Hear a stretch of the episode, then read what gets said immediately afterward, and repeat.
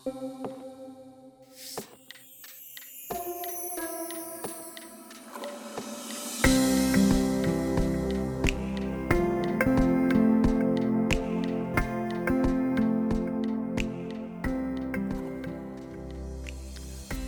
og velkommen til Historika, podcasten, hvor du har mulighed for at lytte dig klog. I dag er vi rykket på Københavns Universitet Amager, Saxo Instituttet, hvor jeg har sat Christina Winter Jacobsen stævne. Christina er tidligere direktør på det Danske Institut i Athen, og i dag ansat som lektor ved Saxo, Saxo Instituttet, og arbejder blandt andet med øh, Athen, det athenske demokrati, på, baseret på arkeologiske kilder. Men umiddelbart, så er dagens emne, det er statsbegravelser.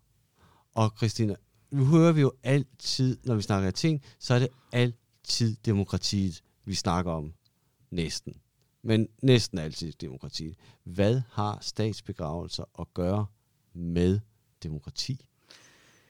Ja, altså jeg vil jo sige, at, at øh, i virkeligheden så er det at tale om statsbegravelse, det er jo sådan set også at tale om demokratiet, men det er selvfølgelig øh, en anden vinkel på det, øh, og det er jo det er en arkeologisk vinkel på det, fordi statsbegravelser jo er materiel kultur, det vil sige, det er ting, som er begravet i jorden og opstillet øh, monumenter.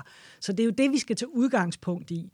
Og grund til, at det er så spændende, er, at det er faktisk, det er et, øh, altså, det er jo det er jo et demokratisk fænomen, kan man sige, og det, er noget, det har noget at gøre med Athen. Athen får demokrati i 508, øh, og, og det man, den måde, man får indført demokratiet på, det er ved at bryde gamle loyaliteter op og skabe, skabe nye loyaliteter. Øh, og det er de her stammer. Øhm, men men derudover, så kan man jo sige, at det, som demokratiet er, det er jo, at man udvider borgerrettighederne, at man giver rettigheder til en meget større gruppe. Øhm, det vil sige, at der er mange flere, og det er jo selvfølgelig kun mænd. Man kan sige, der er ingen kvinder, øh, og der er ingen fremmede, og der er selvfølgelig heller ikke nogen børn, men altså det, det, det er stadigvæk mænd, men at der er altså en stor gruppe af mænd, som ikke ejer noget jord, men pludselig har demokratiske rettigheder. Øhm, og der er jo typisk sådan et eller andet forhold mellem det, man har, altså den rettigheder, man har, man så må sige, øh, og så det, man bidrager med. Øh, og det, som øh, borgerne bidrager med i den antikke verden, øh, og især i det 5. og 4. århundrede, det er jo, at de, det er faktisk borgerne, som beskytter staten. Så det er dem, der stiller op som soldater. Øhm, så det, det er deres bidrag på den ene side. Øh, og, og det, de får til gengæld, det er jo så nogle borgerrettigheder for det. Så, så, øh, så, øh, så, så, så det, det er det nye fænomen, kan man sige. Men det, man selvfølgelig skal skabe, det er jo, at der var nogen, der havde magten i forvejen. Og de skal jo så acceptere, at der pludselig er mange flere, der skal tage del i magten. Øh, og, og, og de her bidrag, de skal balanceres. Så demokratiet skal forsøge at skabe en balance mellem, hvad dit bidrag er, og hvor meget indflydelse du får igen. Og der er statsbegravelserne utrolig vigtige, fordi at statsbegravelserne handler om, at demokratiet tager de døde, de, de der er døde i, i bystatens tjeneste, dem tager de fra familierne, som tidligere har begravet dem, og så laver de en statsbegravelse. Så tror jeg, vi er nødt til at hoppe Ja. en lille smule tilbage i tiden. Ja. Fordi at nu siger du, at staten monopoliserer Ja, ja. borgerne i begravelsesøjet. Ja. Hvordan var det før? Ja, altså... Øhm, det, må- hvis, når du siger, så må Ja, det være, fordi der sker en ændring. Jamen, det er rigtigt. Det er det også fuldstændig. Altså, øh, vi, vi, vi kan jo tage udgangspunkt i dem, der dør i krig i virkeligheden. Fordi noget af det, der er vigtigt med, med krig i antikken, det var, at i arkaisk tid bliver der sådan set ikke udkæmpet så mange krige. De er ikke kæmpestore. Øh, de bliver typisk ikke kæmpet meget langt væk, altså flere år i træk. Øh, fordi det er jo, man, man skulle have råd til at udruste sig selv for at kunne deltage i krigsførelsen. Når vi snakker Ja. arkaisk tid, hvornår Ah, er ja. vi så cirka, vi bevæger øh, os rundt? 6. århundrede, ja, 6. århundrede før Kristus. Det er jo så i 508. Så, så det vil sige godt 100 år før indførelsen af demokrati? Nej, altså det, det, det er det samme århundrede. Lad os Ja, sige, okay. Vi er i det århundrede, hvor man indfører demokratiet. Ja. Ikke? Men demokratiet bliver, bliver indført i 508, så lad os sige, det er op til den, det århundrede op til, man indfører demokratiet. Øh, men man skulle, man skulle have råd til at udruste sig selv. Man skulle øh, kunne købe det her store skjold og spyd, og hvis man skulle være rytter, så skulle man også kunne have, eller man, man, man skulle have råd til at købe en hest. Så, så det, var, det var relativt dyrt øh, og føre krig for, for private. Det var også krigsskibene, men var faktisk også typisk nogen, der blev ejet af private individer. Så det var meget dyrt. Øh, og det vil sige, at når man døde i krig, så var der ligesom, der var to muligheder. Den ene mulighed, det var, hvis man nu døde meget langt væk, så ville man blive begravet på slagmarken. Det kunne også godt være en strategisk beslutning. Og der kender vi jo slaget ved Marathon for eksempel, hvor at øh, de 192 mytologiserede døde athener, de blev øh, gravlagt sammen i en høj. De blev kremeret. Øh, og de ligger jo ude under den her høj, som vi, vi faktisk har i Marathon. Øh, og så blev der opstillet et monument med steler. En stele for hver stamme, og der er jo 10 stammer. Og på øh, stelerne, der kunne man så se øh, navnene på dem, der var døde. Der findes faktisk, øh, der findes faktisk en enkelt stele bevaret stadigvæk, øh, som stammer fra maraton, som altså stammer fra 490, hvor slaget ved maraton blev udkæmpet. Og der kan man se 22 navne fra stammen, der hedder Erectes, øh, som altså faldt ved maraton. Øh, men udover at man lavede det her gravmonument øh, ude i byen, så lavede man faktisk også et tilsvarende gravmonument inde i byen, øh, som jo så godt nok var tomt. Det er jo det, så vi kalder et kino, en kinotaf. Øh, og det var tomt, øh, men på samme måde, så havde det altså, der må have været 10 steler, en stele for med alle navnene på de døde fra den stamme. Øh, men altså, som udgangspunkt var strategien, at man blev gravlagt ude ved maraton. Det almindelige i arkaisk tid ville have været, at man hentede de døde, altså at, øh, hvad hedder det, kammeraterne, de hentede de døde, og så fragtede man faktisk de døde hjem, hvis det overhovedet kunne lade sig gøre. Altså, hvis man var 100 eller flere hundrede kilometer væk, så kunne det ikke lade sig gøre selvfølgelig. Men ellers ville man hente de døde hjem. Og så har vi jo fra Attica for eksempel, hvis man tager på øh, Nationalmuseet, der er det her meget, meget, en meget berømt statue, som hedder Krøsers, som er sådan det, der hedder en kuros, det vil sige sådan en stående, nøgen øh, ung mand. Øh, og på indskriften nedenunder, der står der, mit navn er Krøsers, Ares har taget mig, det vil sige, det er krigsguden, ikke? så jeg er død i krig, da jeg stod i første række og kæmpede. Dem, der står i første række, det er jo altid de, de, de stærkeste krigere. Så det vil sige, altså på den måde har vi faktisk, uden at fortælle ret meget, fået at vide, at Kreuzers er død i krig, og han stod der i første række. Det er jo hans familie, der har sat det her monument op. Og det vil jo sige, alle gravmonumenterne, de stod der langs vejene, så når man bevægede sig ind og ud af den by, man nu boede i, så kørte man jo forbi alle de her, eller gik forbi alle de her monumenter, og så, så blev man mindet om, hvad det var, familierne havde givet, hvem der var de vigtige. Lidt som hvis man tager til Rom i dag og bevæger sig ud af Via Appia, Ja, eller kommer til. Pompeji og ser begravelsesgaden, Ja. hvor, hvor, hvor, hvor de jo nærmest konkurrerer Ja, om at, at føre sig mest frem. For det er nemlig lige, det er jo, det der, det er jo den der konkurrence.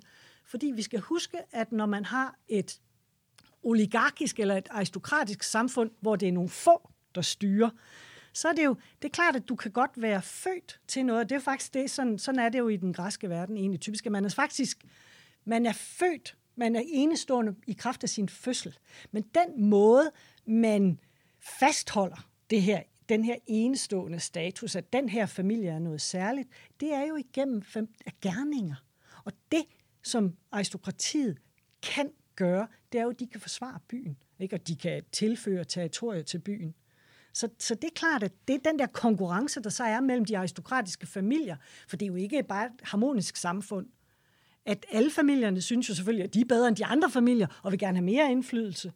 Øh, og den måde, at man jo forøger sin indflydelse på, det er i kraft af de ting, som familien gør for samfundet. Og det er, at man slås for samfundet. Så man er ude i en slags prestigekonkurrence. Bestemt. Stammerne i familierne Ja. imellem, hvor Ja. det gælder om at få de andre til at anerkende, Ja. at hvad hedder han, Kreuzers, Ja, han var altså også en god Ja. soldat. han var den bedste. Sådan Ja. det lidt over Ja. i, i, i det romerske. Også hvor man siger, en romer var Ja. først rig, når de andre romere synes, at han Ja. var rig. Ja, ja. Så vi er lidt... Jamen, det, det, det, det, det er samme tankegang, at, helt sikkert. at man skal helst have, Ja. have de andre til at, at synes, Ja. at man var. Ja, Jeg var lige ved at sige en fandeskale. Ja, Men det er det, vi er ude i. det er det helt sikkert. Det er erkendelsen. Altså det er, når, når de andre fortæller, hvem du er, at du er noget, om man så må sige. Så, øh, så det er rigtigt. Og hvor ja. er det så brudet Ja. kommer? For det, Det- jeg kan jo Ja. godt høre, hvor vi, hvor vi er på vej hen nu. Ja, fordi at det der jo så, altså, men vi skal måske lige bremse lidt igen, Ja. fordi at det vigtige er jo så ikke bare, at familierne nyder den der prestige i kraft af gravmonumenterne.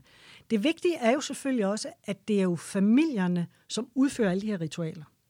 Og en, øh, skal vi kalde det en klassisk gravlæggelse i, i den græske verden, som det ville have foregået i Athen. Og der kan man sige, det er sådan set høj som lav. Det, der altså det, der varierer, det er pragten. Det er, hvor meget man har råd til, men processen er sådan set den samme. Fordi når der er nogen, der dør, så bliver de lagt ud i hjemmet. Øhm, og så øh, er der nogle dage, hvor man kan komme og besøge familien og komme og besøge dem. Øh, og det handler jo om at mindes, og der er grædekoner, og man kommer måske med gaver og så videre. Øh, så det er et meget vigtigt ritual. Det er sådan et overgangsritual, ikke? hvor at på en eller anden måde, så er den døde stadigvæk i familien, men altså man, man siger nu farvel.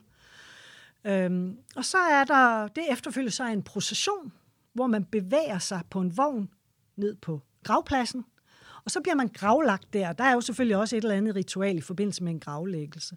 Og der er der så, øh, kan man opstille et monument i forskellige perioder, forskellige typer men, monumenter, men altså Kreuzers jo eksempelvis der, ikke? så er der så blevet opstillet en statue simpelthen af Kreuzers. Men det vigtige er, at det ikke er slut med opstillingen af en statue, for man bliver ved med at komme tilbage til gravene, og man offrer ved gravene. Så, så der er årlige ritualer, ikke, hvor familien vender tilbage. Så på den måde er de døde jo Altså, de, de døde eksisterer i den levende erindring på en anden måde, fordi de eksisterer stadigvæk i de ritualer, der giver familien sammenhængskraft. Så det er jo meget vigtigt. Øhm, det, der så sker med demokratiet og indførelsen af demokratiet, det er, at staten, det er jo så bystaten, den flytter ansvaret for de krigsdræbte. Så det vil sige, alle dem, der har været ude og kæmpe som soldater og bliver dræbt i krig, i stedet for, at det er, at de nu bliver sendt hjem og bliver begravet af familierne, så siger staten, nej, det er os. Det er fællesskabet, der begraver de døde. Og de bliver begravet sammen. Så det, man gør, det er, at man kremerer faktisk de døde ude på slagmarken, og så bliver de fordelt i kister, alt efter, hvilken stamme de tilhører. Så altså 10 kister i virkeligheden. Øh, og så bliver de bragt ind. Vi ved ikke rigtig, hvordan... Altså, øh, og, det praktiske lige det der, det ved vi ikke så meget om. Men vi ved, at der så en gang om året, er der simpelthen et ritual, hvor de 10 kister med asken fra de her, alle de soldater, der er døde derovre, lige meget hvor mange krige, der har været kæmpet, så ligger de alle sammen i de her kister. Øh, og så er der en enkelt tom kiste. Fordi vi skal jo huske, at øh, man, man kæmper jo også øh, eksempelvis, øh, altså hvad hedder sådan noget, søslag hedder det selvfølgelig. Øh, og strengt taget, så kan man ikke være sikker på at kunne finde alle kroppen. Det kan man godt på et landslag, og det er meget, meget vigtigt. Man må aldrig nogensinde efterlade ude, nogen ude på slagmarken. Det er virkelig sådan noget, der er meget upopulært. Men altså, ved søslag, der kan det godt være et problem, fordi at jamen, det er jo på havet, og hvis der er nogen, der drukner og flyder væk, så kan man ikke nødvendigvis finde dem. Øh, og derfor er der også en tom kiste, som så symboliserer dem, man ikke har skaffet tilbage, eller dem, man ikke har fået samlet ind. Og de bliver stillet op, og så er det fuldstændig ligesom det ved de private begravelser, at så er der nogle dage, hvor at alle kan komme og sige farvel. hvor det er jo ligesom lige det parade. Du kan komme, og du kan stille øh, gaver, og givetvis grædekoner, og, og hele menageriet, om man så må sige. Det har du så. Og så er det et ritual, hvor at kisterne bliver flyttet over på vogne, og så bliver de kørt hen på gravpladsen. Og der bliver de så gravlagt sammen. Man kalder det et polyandrion, det betyder bare, at det er mange mænd. Altså, så det vil sige, at det er fælles grave.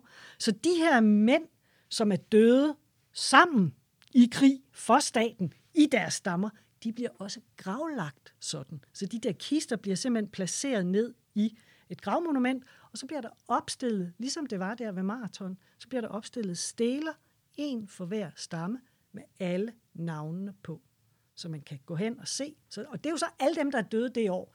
Lige meget, om de er døde i det samme slag, eller de, de er døde i mange forskellige slag. Nu kan jeg ikke huske, er det, er det altid samme dag, det foregår? Altså, det er jo givetvis samme tidspunkt, det der ritual ja. Hvorvidt det er præcis er samme dag, det tror jeg faktisk ikke, det ved vi ikke præcist. Men altså, det er noget, der foregår en gang om året. Det er ikke sådan noget, der foregår løbende. Altså, så det er ligesom, øh, må ikke, det er, det er en så, bestemt Så det er ikke, det er man opbygger ikke sådan en slags helligdagskalender, hvor man siger, at den dag, det er der, dem fra maraton er begravet. Nej, og nej. Den, Nej, det, nej, altså det er, det er, øh, altså det hedder Patrios Nomos, det her ritual, hvor man, hvor man, øh, hvor, hvor, altså så det, det er, det er lidt ligesom, jamen jeg ved ikke engang, hvad man skulle sammenligne med, for det er jo det, vi er jo sådan et meget deritualiseret samfund, så vi har ikke rigtig sådan noget, men, men mere ligesom øh, den dag, man åbner Folketinget, så skal alle være der. Så det er den slags ritual, ikke? Altså den dag, det er den her dag, det foregår, øh, og, der skal, og der er alle med. Så der er ikke nogen særlige dage for nogen særlige krige. Der er nogen slag, altså slag ved maraton, og dem, der døde ved maraton, de får en særlig status, og der er ingen tvivl om, at dem har man dyrket på en anden måde.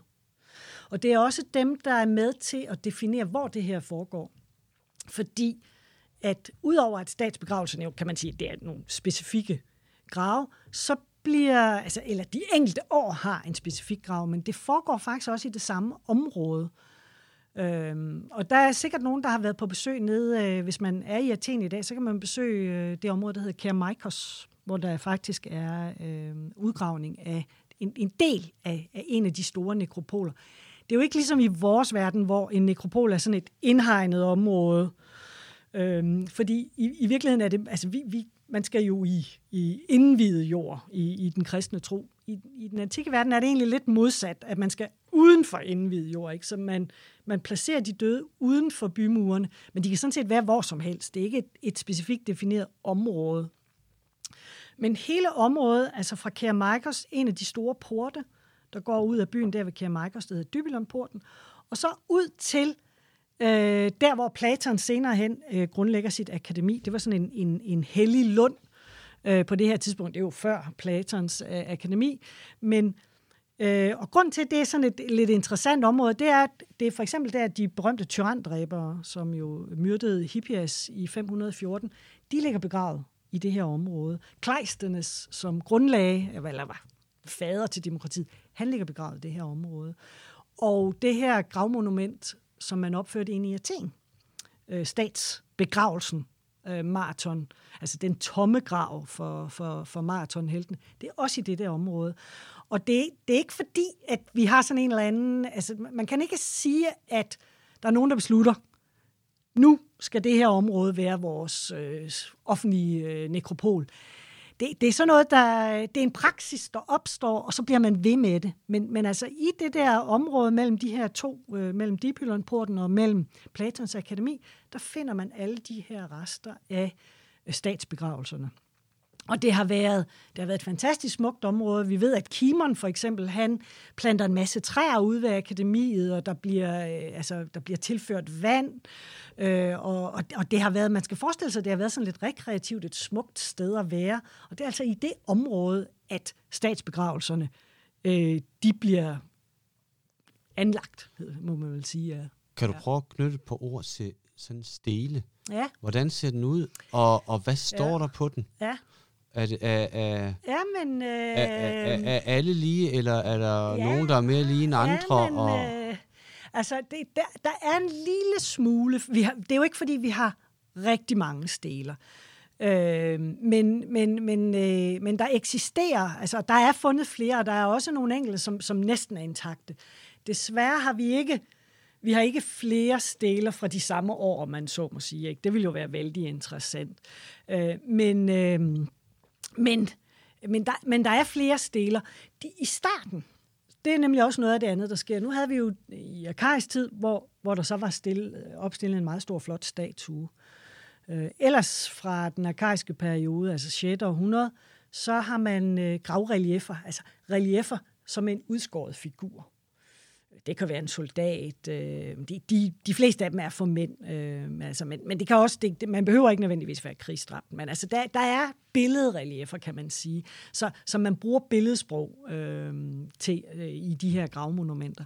Men det, der sker, når man starter med at lave de her statsbegravelser, det er, at man holder op med at have figurdekoration. Og det gør man også i det private. Så, så efter 508, der er der altså ikke nogen øh, store gravmonumenter, som, som Kreuzers vi havde før, med en statue på, eller med et relief øh, med familiemedlemmer. Der er en periode simpelthen, hvor man holder op. Der, der er ikke nogen figurdekoreret gravrelief. Så det vil sige selv, nu snakker vi om, ja. at det her det er krigere, ja. faldende soldater, ja. så selv, øh, hvad hedder det, hvis en privat ja. havde lyst til at lave sit krydsersmonument, ja. så gør de det ikke. Nej, må altså, de ikke, der... eller gør de det ikke? Eller ved vi, vi det ikke? Må, vi ved det ikke præcis, men man, vi går ud fra, at der sandsynligvis er noget i lovgivningen. På den anden side, så synes jeg jo egentlig, i kraft af, at vi har de her statsbegravelser, og de jo selvfølgelig må været det mest prestigefyldte, og de ikke er figurdekoreret, så kan man sige, så er det heller ikke helt umuligt, at, at de er med til at skabe en trend og en stemning, hvor det er ikke det, man gør. Altså, man stiller ikke de her store figurdekorerede gravmonumenter. Og det hænger måske sammen med, at demokratiet på det her tidspunkt er jo ungt. Ikke? Så hvor meget kan man udfordre det? Hvor meget, altså i, i, i forhold til at skabe sammenhængskraft øh, for demokratiet, øh, hvor, hvor meget kan det tåle, at nogen tydeligvis ikke respekterer det her med, at, at alle i en eller anden forstand er lige. Øh, alle ved, at nogen er mere lige end andre, ikke? Men, men, men man kan sige sådan på, på et, i, det, i det offentlige rum, så, så virker det som om, at i de, i de unge år i demokratiet, at der, der, der respekterer man det her forsøg på, at, at alle er lige i det offentlige rum. Og det hænger måske også noget sammen med, at vi må jo sige, at det her demokrati er jo vanvittigt succesrigt. Det, det er fra 508. I 490 vinder man slaget ved maraton fuldstændig mirakuløst. Ingen regner med, at det overhovedet kan lade sig gøre. Så Athenerne beviser allerede der, ikke? Der er kun 192 døde. Der var 6.400 døde perser angiveligt, ikke? Så allerede der, sådan lidt, de der athener, de kan et eller andet særligt. Og, og i de efterfølgende perserkonflikter igen, er Athenerne jo meget vigtige. Det er den athenske flåde, men stadigvæk, at demokratiet beviser under perserkonflikten, at det kan et eller andet. At det har stor succes. Så det er sådan set ikke, ikke øh, ulogisk på en eller anden måde, hvis det tidlige demokrati i, altså delvis båret af den her stemning af succes, men i en eller anden forstand jo også måske i kraft af den, den ideologiske kamp, det trods alt må have været, den konflikt, der må have været en ideologisk konflikt, det er næppe alle, der bare har syntes, at det var en smadret god idé. Øh, og det kan vi vende tilbage til, fordi det er nemlig faktisk noget af det, når man kigger ned på slutningen af det 5. århundrede, så kan vi godt se, at så begynder eliten at presse lidt tilbage. Det, og det er sådan set ikke uinteressant. Men i første omgang, når vi kigger på, lad os sige, første halvdel, halvdel af det 5. århundrede, så ser det ud som om, at altså, så kan vi i hvert fald ikke se at der er nogen, der forsøger at presse tilbage mod systemet. Der virker systemet sådan set, altså med statsbegravelserne, og der er ingen figur dekorerede reliefer. Jeg synes, det er sjovt, fordi ja. at hvis vi i dag snakker demokrati i Danmark, så snakker vi demokrati, ytringsfrihed, mm. og demokrati forbinder vi den vestlige verden med, at vi må gøre, hvad vi vil. og, ja. og, og egentlig ja. godt kan gå på tværs ja. af, hvad der er normen i samfundet. Ja. Og så har man verdens første demo, rigtige demokrati ja. for mænd, ja. Øh, øh, så retter man ind. At, ja. at, at det bliver jo enormt på en eller anden måde, næsten Ja. når man kigger på det, som du redegør for, mm. så virker det enormt autoritært. Ja. Et eno- øh, autoritært demokrati, Ja, hvor man ja. siger, jamen, når de andre gør det, så gør vi også, fordi vi skal ikke falde Ja, udenfor. men jeg tror egentlig måske mere, det er... Øhm, altså, det, det, der er jo ingen tvivl om, at det er et ekstremt tiltag at skabe det der demokrati. Altså det her med, at man pludselig skal dele magten med mange flere. Øh, og dem, der har haft magten i forvejen, de må virkelig bare have tænkt. Altså, hvorfor i alverden? Hvem fik jeg lige den idé, Ja, jeg, ejer øh, halvdelen af Atika. Hvorfor skal jeg ikke have flere rettigheder end en, der intet ejer? Øh, men det handler jo selvfølgelig, det skal vi jo altid huske på, at det er jo noget, der, der sker øh, for i virkeligheden, og, øh, eller ja, hvordan skal man lige forklare det? Det er jo, det er jo, det er jo medlemmer af eliten, der kæmper om magten i Athen. Og den familie, alkmeoniderne, som sådan set ender med at vinde den her magtkamp, de gør det jo ved at indføre demokratiet. Det vil sige, de udvider deres supportbasis. Det er jo faktisk, nu nævnte du romerne før, men det er jo også noget, vi kender fra den romerske verden. Ikke? Tænk på Marius, der faktisk indfører betalt militærudstyr til hæren, og på den måde hans klientbasis, den eksploderer. Det er jo sådan set lidt det samme, der i virkeligheden foregår. Altså, at demokratiet, ja, men, men det til gengæld, så, så altså alle de her, der får indflydelse, de har jo selvfølgelig en eller anden form for loyalitet. Øhm, men, men, men det er, det er meget snedigt konstrueret med de her nye stammer, øh, som altså jo sådan set ødelægger gamle loyaliteter. Det vil sige, de svækker de gamle aristokratiske familier og, og deres forbindelser, og skaber nye forbindelser. Og det er klart, det er jo noget, man skal arbejde på. Det er jo en proces, og det foregår på mange forskellige, altså det foregår i kraft af kultene, altså det foregår i, og- og det foregår i høj grad også i demokratiet, den måde, man udøver demokratiet på. Øh, og så foregår det jo så altså også her i, i, øh, i statsrelieferne, kan man sige. Men, men det er klart, at der er nogen, der, der, er nogen, der kæmper imod. Altså Kimon er jo en af de, øh, Kimon som jo er søn af Miltiades, der er en af de store generaler ved Marathon, som ikke dør ved slaget ved Marathon, øh, men og jo senere hen øh, faktisk er nødt til, altså jeg tror faktisk, han bliver dømt for landsforræderi. Han øh, taber et eller andet slag. Øhm, og, og derfor i virkeligheden ender som altså en, øh, man kan sige, ikke en person, der tilfører positiv energi til eliten og til hans familie. Men Kimon, som jo selv er en stor general, og som kæmper i perserkonflikten, han prøver jo hele tiden at få sin fars eftermæle justeret. Øh, og han kan jo ikke gøre det med statsrelieferne vel. Øh, men det han så kan gøre i stedet for, det er jo øh, Store Poikile, som er et øh, berømt monument, der bliver bygget øh, på Agora. Der er der malerier øh, af mytologiske kampe, men der er også maleri af slaget ved Marathon. Og der, er altså, øh, der optræder Miltiades på det der maleri. Og der kan man sige, at det er, går jo direkte imod alle statsbegravelserne. For statsbegravelserne, det handler lige nøjagtigt om, at der er ingen, der bliver hædret over andre.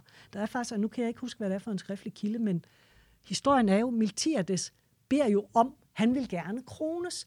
Øh, han, han er noget særligt. Han har, han har spillet en vigtig rolle i den her krig. Øh, og svaret bliver, den dag du har vundet krigen selv og alene, så kan vi hædre dig alene. Ikke? Men det er altså fællesskabet, som vinder, og det kan godt være, at du har gjort noget særligt for fællesskabet, men det er fællesskabet, der bliver hædret. Ikke? Øhm, så, så der er hele tiden, der er, der er den der, øh, altså der er noget togtrækkeri, men, men det er sværere at se i det tidlige demokrati. Der, øh, der man, måske kan man sige, det manifesterer sig ikke så tydeligt i den materielle kultur. Øh, det, det vi kan se i første omgang er sådan set den succesrige strategi. Det er for eksempel statsbegravelserne. Og det er, når man kommer ned i... Øh, nej, undskyld, fordi du spurgte jo faktisk, hvordan ser en stele ud? Så det må vi heller lige vende tilbage til. En stele er et stenrelief. Det er typisk sådan en høj, slank, øh, et højt, slankt relief. Øhm, og nogle gange så er der lige sådan et bånd op foroven til lige at markere. Øh, men ellers så er det så typisk jo så med en indskrift. Og de kan være skrevet på forskellige måder.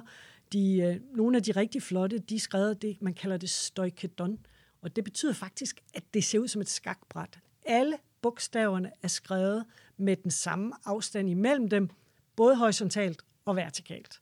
Det er sindssygt svært at læse. Der er jo ikke nogen tegnsætning, vel? Så man, det, altså, det er sådan, hvor stopper sætningen, hvor starter ordet. Det er meget svært at læse, men det ser vanvittigt flot ud. Øh, og sådan ser stelerne sådan set ud, ikke? Så, så, og det er, ikke, det er nok i virkeligheden ikke fordi, at vi skal forestille os, at folk hele tiden er gået rundt og har læst navnene. Øhm, det er mere et spørgsmål om, at det er vanvittigt imponerende. Ikke? Altså forestil dig sådan et monument, en lav base, og så står der sådan 10, hvad er de, 1 meter 20 høje steler, altså høje, øh, slanke stenfliser, øh, og så er de bare dækket til med bogstaver. Hvad står der? Er det navne, eller står der ja. øh, bueskytte? Ja, øh, altså... General ja. XXX og øh, Herol YYY. Ja. Hvad, hvad, ja, men, hvad står, eller er man, øh, det skifter er man også lidt. lige ja. i, i døden? Ja, men det er man. Det er man, men man er, man er helt klart mere lige i starten. Øh, fordi der kan vi jo sige med, med, med maraton, altså det, det ene fragment, der er fra maraton, der står sådan set kun navnene. Øhm, øh, der findes en stele fra, øh, fra 460, hvor at, øh, altså det er jo så, så står øh, stammen for oven, og så nogle gange står der digt. Men det, der har vist sig senere hen, det er faktisk, at ofte de der digte, der er skrevet ind, at de er skrevet med en anden hånd. Så der er faktisk en teori om, at de muligvis er skrevet senere. Så vi skal altså forestille sig, eller forestille os, at man måske har genbesøgt de der og skrevet yderligere navne på, eller skrevet digte på, hvis, hvis du ved. Igen det her med, at familierne, at fælleserne, det må vi nok forestille os. Men og så står der jo så de her lange lister. Øh, og og øh, i 460 for eksempel, så, så kan der godt stå, at øh, for eksempel så kan der stå, øh, at øh, vi, altså, øh, jeg tænker på et specifikt eksempel, der kan stå, at man øh, er general. Øh, der kan stå, at man er trierak. Det vil sige, det er en af dem, der har været kaptajn på et skib. Øh, og, og typisk så den måde, man læser de lister på, det er, at så står der et navn, så står titlen efter, og så er der en række af mænd nedenunder, og det er sandsynligvis de døde, der så hører til den besætning. Øh, men lige nøjagtigt den her stele fra øh, 460, den, den har sådan en lang liste af navne. Og så nede i bunden, der er lige en lille pause, og så nede i bunden, så står der faktisk, så er der øh, en general, og så er der navnene på syv øh, bueskytter og en seer. Altså sådan en varseltager. Skriften er godt nok lidt anderledes, så igen kunne det godt se ud som om, at det er noget, der er skrevet senere på, fordi op, altså de, de, de øverste navne, der, der er der ingen differentiering. Det er bare deres navne. Øh, men der findes andre typer lister. Altså der findes også nogle flådekataloger, hvor at, øh, at folk er skrevet på i meget større detaljegrad. Øh, men det er altså ikke, det er jo ikke tabslister på den måde, men der kan der for eksempel stå øh, skibstømre, der vil typisk stå, hvor man kommer fra. Øh, der, er, der kan være fremmede med, altså med tøger, som vil stå kritias med tøg, eller det kan være folk, der faktisk slet ikke kom fra Athen. Fordi det er jo det med, med tabslisterne, for vi skal huske på, at flåden, det er jo ikke kun athenske borgere, der kæmper i flåden. Men det er jo kun athenske borgere, der er på de her tabslister. Så der er der selvfølgelig igen sådan lidt det der med i forhold til, som med tøg, som fremmed, bosiddende i Athen, har du altså ikke nogen politiske rettigheder, men du kan godt blive indkaldt alligevel, hvis situationen er slem nok. Øh, men du har altså ikke ret jo til at blive begravet med fællesskabets helte, om man så må sige. Så, så der, der, er, der er forskel på status der.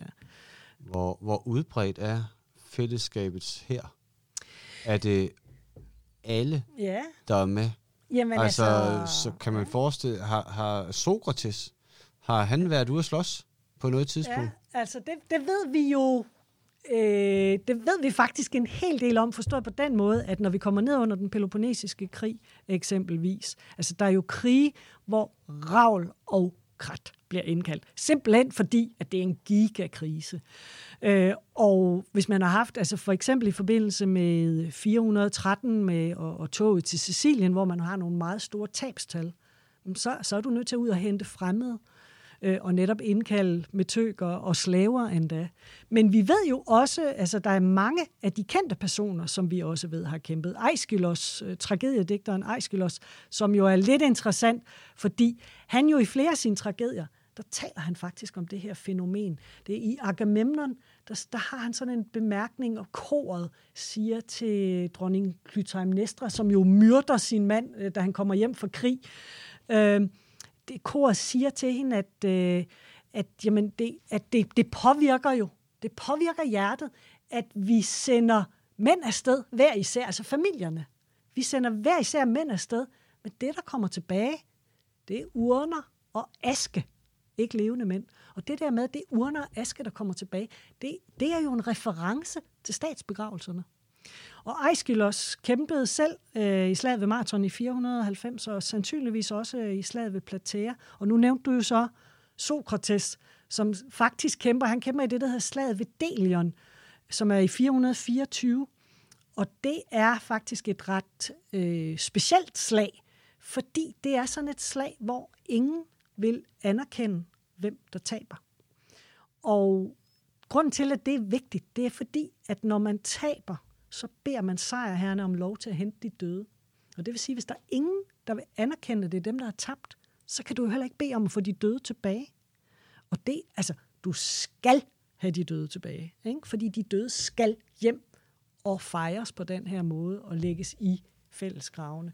Så, så altså, det er alt for højt til lav. Der, der findes der er mange navne på altså, historiske personer, som vi kender fra øh, forskellige skriftlige kilder, som også som, som jo har er deltaget i slag, og som er, er, er blevet dræbt i slag. Nu er der ikke lige nogen af dem her, der er blevet dræbt i slag. Jeg prøver at sidde og komme i tanke om er, en. Er, er, er, det, er det et specielt atinsk fænomen? Ja. med, at man skal have de døde med hjem. Nej. Fordi hvis man siger, ja. vi kan ikke blive enige om, mm. hvem der har, har vundet ja. og hvem der har tabt, så er det jo tab for begge. Ja. Altså. Ja, men det er rigtigt. Men nej, fordi så du skal går jo... prestigen ja, ja. i at vinde, den, den er højere ja, end, ja. end... Ja, altså både og, men, men alle skal have de døde med hjem. Det er jo faktisk en af de måder, altså det er noget af det, som athenerne siger, eller om grækerne i det hele taget siger om perserne. Perserne er ligeglade med de døde. De efterlader bare de døde på slagmarken. Øhm, det, er, det var en græsk skik i det hele taget, og det hænger jo sammen med det der med, det er familierne. Ikke? Du, du, du er nødt til at have de der kroppe, som skal tilbage til familierne. Øhm, og det er jo selvfølgelig svært, hvis det er langt væk, for så kan du være nødt til at skulle kremere dem ud på slagmarken, men, men stadigvæk, du skal have dem hjem til familierne. Og, og det, er ikke, det er ikke et athensk fænomen, det er et græsk fænomen, at det er det, man gør. Man skal have de døde med hjem, og man betragter det som... Altså, man, man betragter det der... Altså, det er virkelig noget af der, hvor man kan sige, oh, perserne, de er jo nærmest dårlige mennesker. De tager ikke engang deres døde med hjem, de efterlader dem på slagmarken. Der er alle de her vilde beskrivelser af, hvordan athenerne, altså de, så kommer de ud på slagmarken, så ligger der jo de her fantastiske persiske døde i deres vanvittige kostymer. Altså, så det er jo sådan et, det er jo sådan et indblik i, hvordan perserne i virkeligheden er. Øh, men også, at man sætter sig til doms over det, ikke? at uh, perserne, det er den slags mennesker, de, de efterlader bare de døde. Øh, nu kommer vi lige omkring øh, teksterne. Ja. Omkring, at det er mænd, der drager ud, men mm. det er asken, Urner og aske, der kommer urner og aske, der kommer tilbage. Ja. Er det en kritik af det, eller er det Ja. en konstatering af, at det er det offer, som vi må yde for at være det samfund, vi er? Ja, det er jo, altså, det er jo koret, der siger det. Og de siger det jo til Clytemnestra, som jo tager den her forfærdelige beslutning at slå sin mand ihjel. Øh, så ja, altså, øh, jeg, jeg tror, det er... Jeg tror ikke, man skal opfatte det som, som en kritik, men mere som en påmindelse. Ikke? At det er, altså det er det der med, hvad det er, man som borger yder. Øhm, at man, man, man giver sit liv. At det er, det er sådan set en helt reel situation, at man giver sit liv. På den anden side, så noget af det, der er karakteristisk for demokratiet, det er jo, at det athenske demokrati udkæmper mange flere krige end det altså arkaiske, det, det før Athens, eller hvad det hedder, det før demokratiske øh, øh, Athen. Og det er fordi, at athenerne faktisk formår i forbindelse med perserkonflikten at opbygge et imperium. Og sådan et imperium, det skal forsvares, fordi det er ikke alle medlemmerne, der synes til enhver tid, at det er fedt at være en del af det athenske imperium, og vil finde sig i, at der er nogen, der eller athenerne skal bestemme over dem. Så der er jo hele tiden konflikter. Der er øh, bystater, der forsøger at bryde ud. Der er nyt territorie, der skal vindes. Øhm, og derfor så udkæmper øh, athenerne rigtig mange krige. Øh, øh, og, og som sagt er der jo det her, der er, der er et, et, en af de her tabslister, et år, hvor man kæmper i Ægypten, man kæmper på Kyberen, øh, som jo altså er flere tusind kilometer væk. Ja, eller ej, måske ikke flere tusind, men hvad er der, 1500 kilometer i luftlinje til Ægypten. Så kæmper man ved Halias, som er om øh, på den anden side af Peloponnes, der er vel sådan cirka 100 km i luftlinje. Og så kæmper man også hjemme. Man kæmper mod Ægina, øen Ægina, som jo ligger lige ude i den saroniske bugt, så der kunne man jo sådan set godt øh, hente sine døde hjem. Øhm, og man kæmper ved Megra, som også er, er en af det er sådan set den nærmeste nabo. Men, men det er jo bare et år, hvor, man, hvor der er tab fem forskellige, fem forskellige konflikter, ikke? Og der kan man sige, det er jo det, det er noget, det er noget specifikt athensk, som kan forbindes med imperiet. Det at have et imperium betyder altså, at man er nødt til at slås hele tiden, og det er jo borgerne, der skal det. Så der sker en, en militarisering af, ja. af Athen?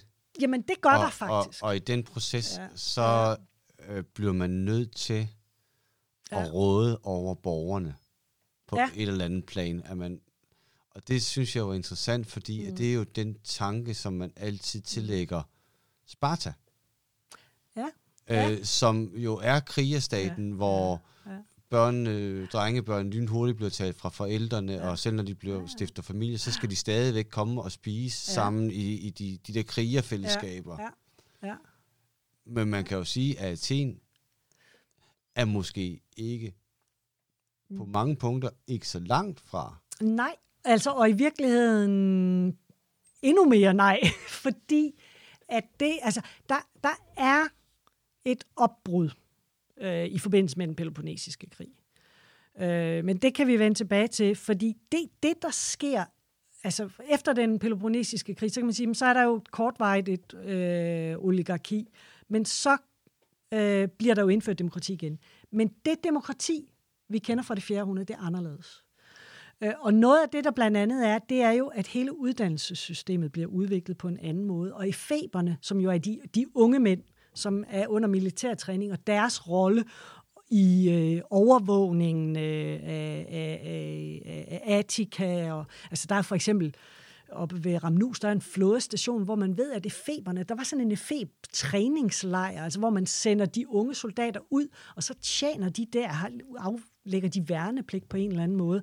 Så ja, det er jo en militarisering, der handler om, at hov, nu skal vi altså, nu, nu er staten ansvarlig for at uddanne de unge til at, at blive soldater.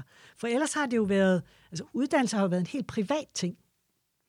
Øh, men der sker der øh, bestemt et skift, men det er altså, det er altså noget, der, øh, der det, det fjerde århundrede. Øh, men noget af det, man kan se i, øh, i, i, den, i den peloponnesiske krig eksempelvis, det er jo, det er jo det her, hvor man kan se, at det begynder at sprække. Altså det der, øh, i hvor, hvor meget der bliver skubbet tilbage fra overklassen. Fordi at øh, det falder faktisk sammen med, at man begynder at dekorere øh, de her statsbegravelser. Og man begynder at opstille private gravmonumenter igen.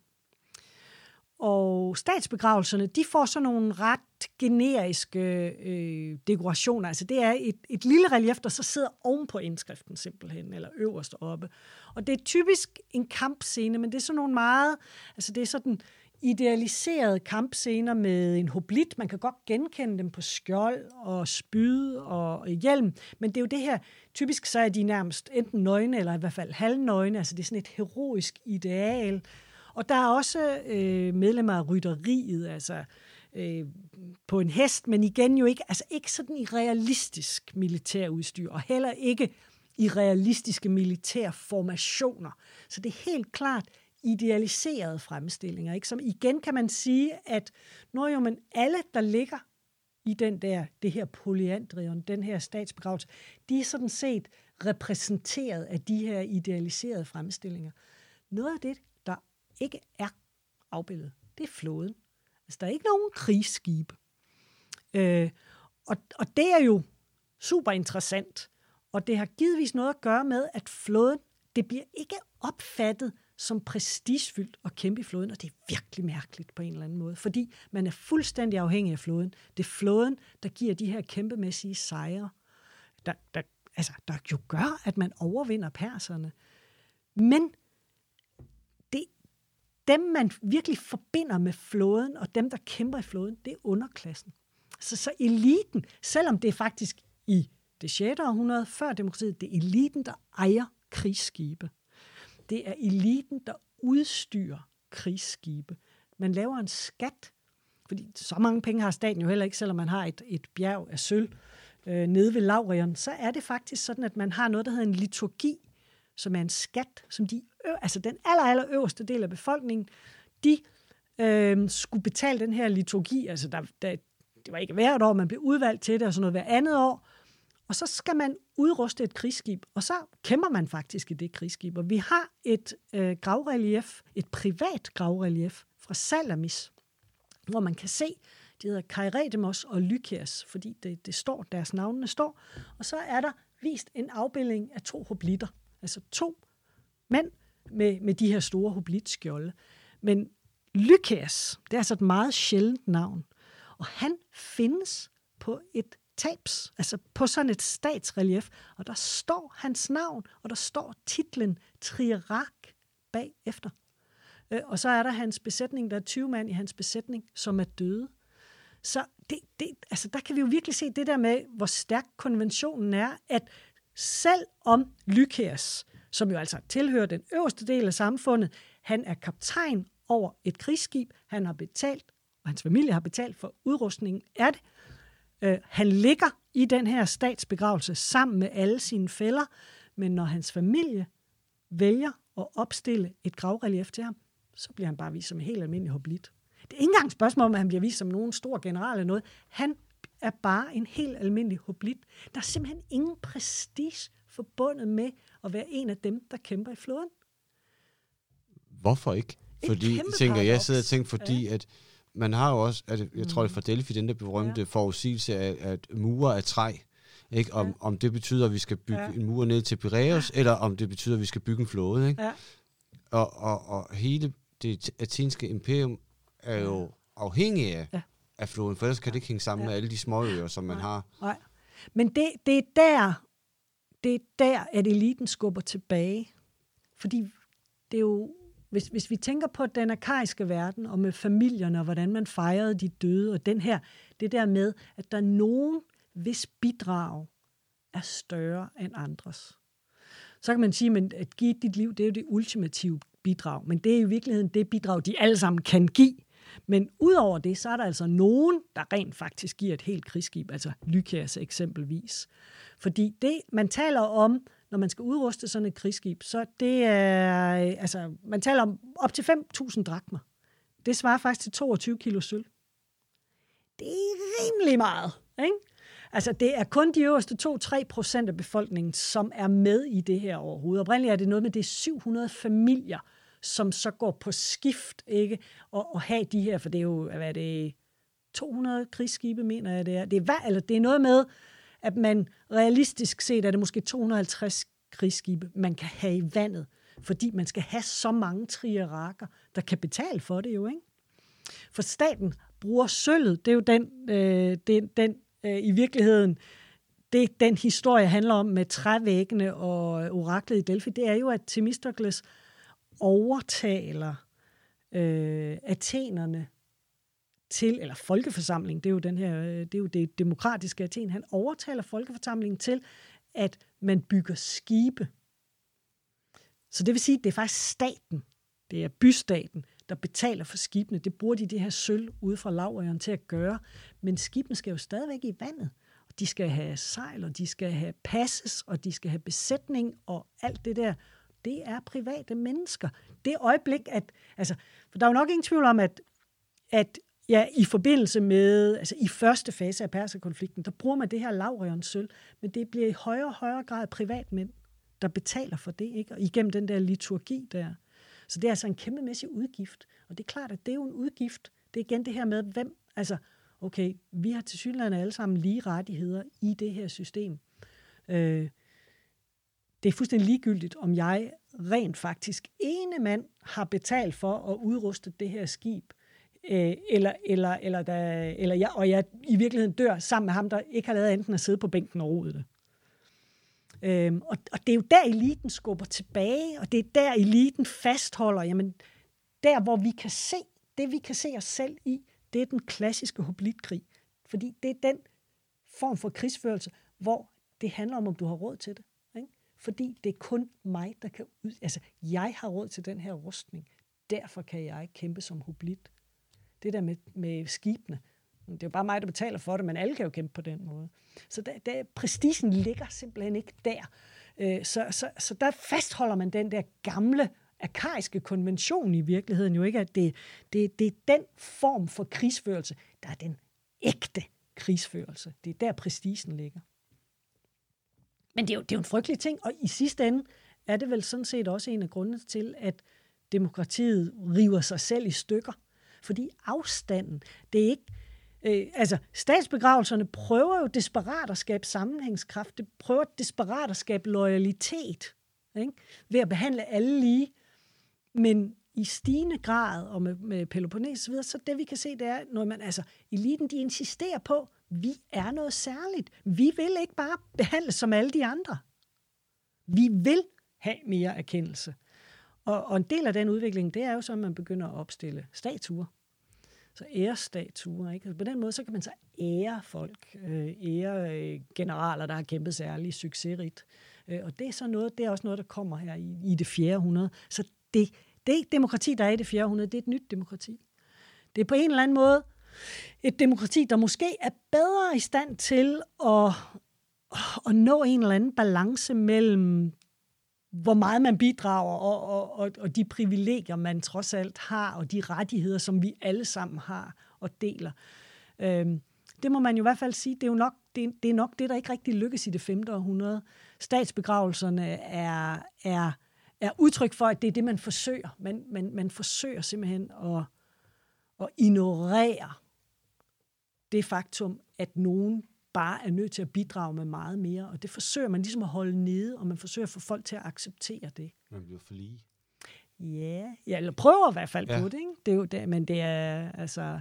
Men det bølger, for vi kan se Kimon. Kimon han trykker tilbage, ikke? og så kommer der sådan en fase i midten af det 5. århundrede, hvor de har, vi har de store byggerier øh, med Parthenon øh, øh, for eksempel. Og der kan man sige, men der, der er det så til gengæld fællesskabet, der skubber lidt tilbage igen, for det er fællesskabet, som er afbildet øh, på Parthenon, Frisen eksempelvis. Ikke? Så der, der bliver det sådan skubbet lidt tilbage.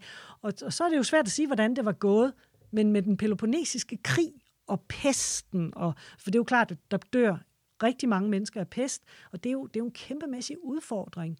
Øh, og det presser demokratiet rigtig, rigtig langt. Så, så med det, så, øh, jamen altså, så, okay, og så taber man så også krigen, og så bliver der så indført oligarki jo. Men på den anden side, så, så er det jo så heller ikke succesrigt, så, så, så der kommer demokrati igen, men, men det, det, det, det er en anden version af demokratiet, og demokratiet udvikler sig sådan set hele tiden. Man må ikke tro, det kan vi jo godt være lidt tilbøjelige til. Vi synes jo egentlig, vores, sådan som vi har det nu, det var jo sådan, som det var for 50 år siden, sådan som det var for 100 år siden. Det er jo så heller ikke helt rigtigt, for det var jo kun i 1915, at kvinder fik øh, stemmeret. Ikke? Men det her, den her tendens til, med at man synes, at sådan som det er lige nu, sådan har det bare altid været. Øh, det athenske demokrati, det flyttede sig hele tiden. Altså det udviklede sig hele tiden, og der var hele tiden sådan, altså i, i starten kan man sige, der var der sådan en, en, en der blev det strammere. Der handlede det ligesom om at forsøge at stramme det op og få det til at fungere på den, på den konto. Øh, og så kan man så sige, at jamen med den peloponnesiske krig og, og, og reaktionerne på det, der handler det så om, at ah, vi bliver nødt til at løsne lidt op, vi bliver nødt til at give lidt mere plads til, at, at dem, der rent faktisk er ekstraordinære, bidrager ekstraordinært, at de også kan se sig selv. Så statsbegravelsen bliver ja. et spejlbillede på den demokratiske udvikling i Athen? Ja, altså, i hvert fald i det femte århundrede, vil jeg sige. Det, det er i hvert fald, et, den, den afspejler, hvad det er, man forsøger, hvordan man forsøger at skabe den der sammenhængskraft. øh, med den her ekstreme demokratiske strategi i en eller anden forstand. Man kan også godt være lidt fristet til, når man nu kigger på sådan noget... Øh, altså, hvis man kigger på rigtig meget skulptur, som vi kender det klassisk, det kommer jo fra Athen. Og noget af det, man måske lægger mærke til, det er, at alle, sigterne, alle ansigterne, de er bare ens. Der er sådan lidt, alle dem, der ser ens ud, tænker ens. Det er jo også en stil, ikke? Men, men det er i virkeligheden, det ligger... Det, altså, der er det der forsøg på at ensarte. Øhm, men, men eliten presser tilbage, og, og især i de, i de store militære kriser, hvor man jo er afhængig af eliten, øh, især deres store økonomiske bidrag, der, der kan vi se, at jamen, det, er der, det er der, at sprækkerne begynder at, at, at slå. Øh, og jeg synes jo egentlig i forhold til, hvis man de, tænker på... Ja, bliver de så store, at, at, at, at de ikke længere kan, kan klinkes, så at sige? Hvornår holder, holder statsbegravelserne op? At vi, det, det vides jo ikke præcist, men sandsynligvis så forsvinder de samtidig med, at demokratiet forsvinder. Altså når man bliver erobret af... af altså, ja, det, nej, altså, det er jo i den hellenistiske periode. Når okay, man bliver en del ja. af de hellenistiske kongeriger, så forsvinder faktisk. Altså, så, det er jo, så har man ikke demokrati mere. Så, øh, så, så det er i slutningen af det fjerde århundrede i virkeligheden, og, og, og der er så er der heller ikke nogen... Altså, vi har jo ikke vi har, vi har ikke sådan fra hvert år, men der er også statsbegravelser i 400, så det er sandsynligvis samtidig, at når demokratiet forsvinder, så forsvinder statsbegravelserne også. Øhm, så, så, øh, så, så det hænger sammen, men, men jeg synes jo noget af det, der, hvis vi tænker også i vores egen tid, det er jo lidt det der med, hvordan, hvordan forsøger vi at skabe sammenhængskraft? Hvad, hvad er det, der gør, at vi, øh, at vi finder os i fællesskabet ikke på en eller anden måde? Øhm, og, og fordi vi jo ikke, det er jo langt fra alle danskere, altså for det første har det jo så kun været værnepligt på mænd, eksempelvis, ikke? Så, så det er jo det her med, når man det er kun mænd, der faktisk for, forventes at deltage i militæret. Øhm, men, men hvor reelt er det overhovedet at, at, at give sit liv for Danmark? Det er det jo så blevet, altså pludselig blevet, ikke? fordi vi har udkæmpet, øh, jeg, ved, jeg er ikke sikker på, at man kalder det krig, men dog trods alt, vi har jo været involveret i væbnede konflikter i Afghanistan øh, og i Irak, så pludselig er det jo også blevet meget virkeligt, det her med, at der er rent faktisk nogen, der giver deres liv for fællesskabet. Jeg tænk på, at Danmark jo ikke, at man var nødt til at opfinde en flagdag. Vi havde ikke noget sprog til at i talsætte det der fællesskab. Øhm, og spørgsmålet er, hvad, hvad er det, der giver os sammenhængskraft? Altså, hvad er det? Så taler man jo om, jamen det er jo nation, og så er der nogen, der taler om danske værdier, ikke? men hvad består det af? Ikke? Hvad er det rent faktisk, der får det her fællesskab til at hænge sammen? Man siger, statsbegravelserne er et helt konkret ritual, hvor at du, altså det, det fysiske fællesskab, som du er med i, det er det fællesskab, du lever i, det fællesskab dør du også i. Øhm, så på den måde er det jo øh, sådan set en, ja, altså, det, det er jo egentlig en meget succesrig øh, strategi på en eller anden måde. Men, men vi kan se, at der er, for vi hører jo ikke, altså alle roerne og alle dem, der ikke har så meget, de brokker sig jo ikke over det, vel? Altså for dem må det have været, det må have været, forestil en fantastisk ting. Det ene øjeblik er du røv og nøgler, der er ingen, der regner dig for noget. Og det næste øjeblik, så bliver du begravet af staten. Øh, der er en stor ceremoni.